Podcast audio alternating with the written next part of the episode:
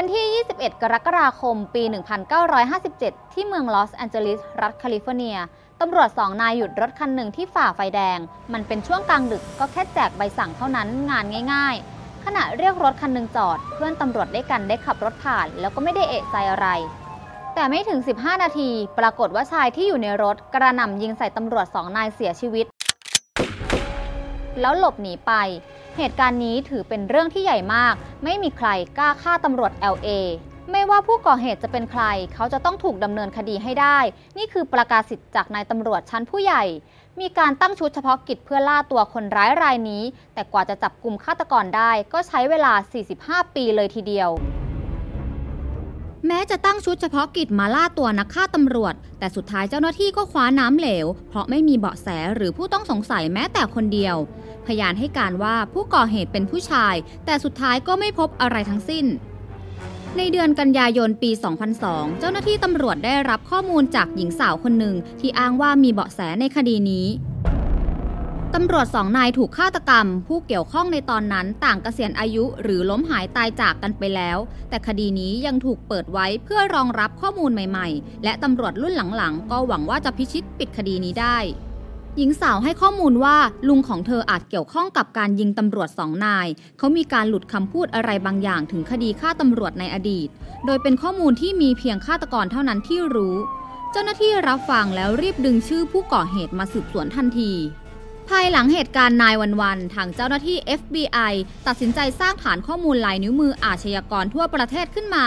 พวกเขาจึงนำลายนิ้วมือของผู้ต้องสงสัยส่งเข้าระบบเพื่อหาว่า ชายคนนี้เกี่ยวข้องกับเหตุการณ์อาชญากรรมอะไรบ้างในสหรัฐอเมริกา ไม่นานพวกเขาก็พบเบาะแสบางอย่างเจอรัลด์ เอฟเมสันเคยเป็นทหารในช่วงปี 1950 และถูกปลดออกอย่างเสื่อมเกียรติ เขาลงเรียนวิชาบริหารธุรกิจในมหาวิทยาลัย และมีประวัติถูกจับในคดีย่องเบา เคยต้องโทษในคุก 3 ปี เขาแต่งงานมีลูกสาวและหลาน มีอู่ซ่อมรถเป็นของตัวเอง และได้เกษียณอายุในช่วงต้นยุค 90 ดูเหมือนชีวิตของเมสันจะปกติสุข ดูน่าอิจฉายิ่งนัก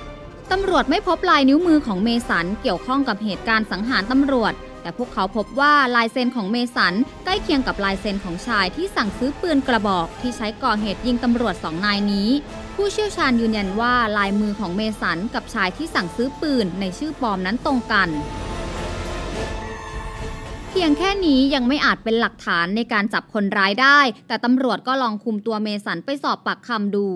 ขณะเขาไปตีกอล์ฟขายความอาหังการของฆาตกร ไม่นานเมสันก็รับสารภาพในทันที เมื่อได้ยินชื่อคดีนี้เขาถามเพียงว่าเรื่องมันเกิดขึ้นมานานแล้วทำไมตำรวจยังเกาะติดคดีนี้อยู่อีกจากการสอบปากคำนักสืบพบว่าเมสันมีแผลเป็น ซึ่งถูกยิงออกมาจากปืนของตำรวจที่ถูกฆ่าด้วยสำหรับรถที่เมสันขับมาในคืนนั้น เขาขโมยมา โดยใช้ปืนข่มขู่ป้นทรัพย์วัยรุ่น 4 คนที่ไปดื่มกินในป่า เมสันยังได้ข่มขืนหญิงสาววัยรุ่นคนหนึ่ง และจับทุกคนมัดไว้ในสภาพเปลือยกายก่อนซิ่งรถมาด้วย ชายชายรายย้อนเล่าความหลังว่าเขาถูกเรียกตรวจขณะที่ขับรถที่ป้นจากวัยรุ่นมา นั้นทำให้ตัวเองเกิดอาการกลัวจะถูกจับ เลยใช้ปืนที่เตรียมมายิงใส่ตำรวจสองนายทีเผลอเขาถูกยิงเข้าที่หลัง แต่ก็ปลิดชีพผู้พิทักษ์สันติราษฎร์อนาคตไกลทั้งสองได้ ก่อนจะขับรถไปทิ้ง และได้ทิ้งปืนไว้ในจุดเกิดเหตุ พยายามลืมเรื่องราวในยุคที่ไม่มีวงจรปิด พยานเห็นผู้ก่อเหตุเพียงรางๆ เขาก็ลืมทุกสิ่งแล้วใช้ชีวิตอย่างปกติที่สุด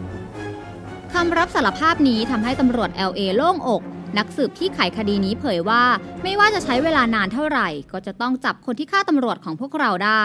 ทุกคนรอเวลานี้มาอย่างยาวนาน แต่มันก็คุ้มค่ากับการรอคอย สุดท้ายเมสันวัย 69 ปีก็ถูกจับกลุ่มศาลตัดสินจำคุกในวัยชรา และเสียชีวิตในคุกเมื่อปี 2017 ถือเป็นการปิดคดีปริศนาที่หลอกหลอนใจตำรวจทุกนายในเมือง LA ได้สำเร็จ ลูกๆของตำรวจที่ถูกฆ่า เผยว่าพวกเขารู้สึกเหมือนได้รับความยุติธรรม และจะไม่มีวันให้อภัยสิ่งที่เจอเล่าเมสันทำเด็ดขาด รอบครัวของเมสันอาจจะช็อกกับเรื่องนี้ แต่ครอบครัวของพวกเราการสูญเสียพ่อไป ถือเป็นเรื่องหายนะที่เจ็บช้ำใจอย่างมาก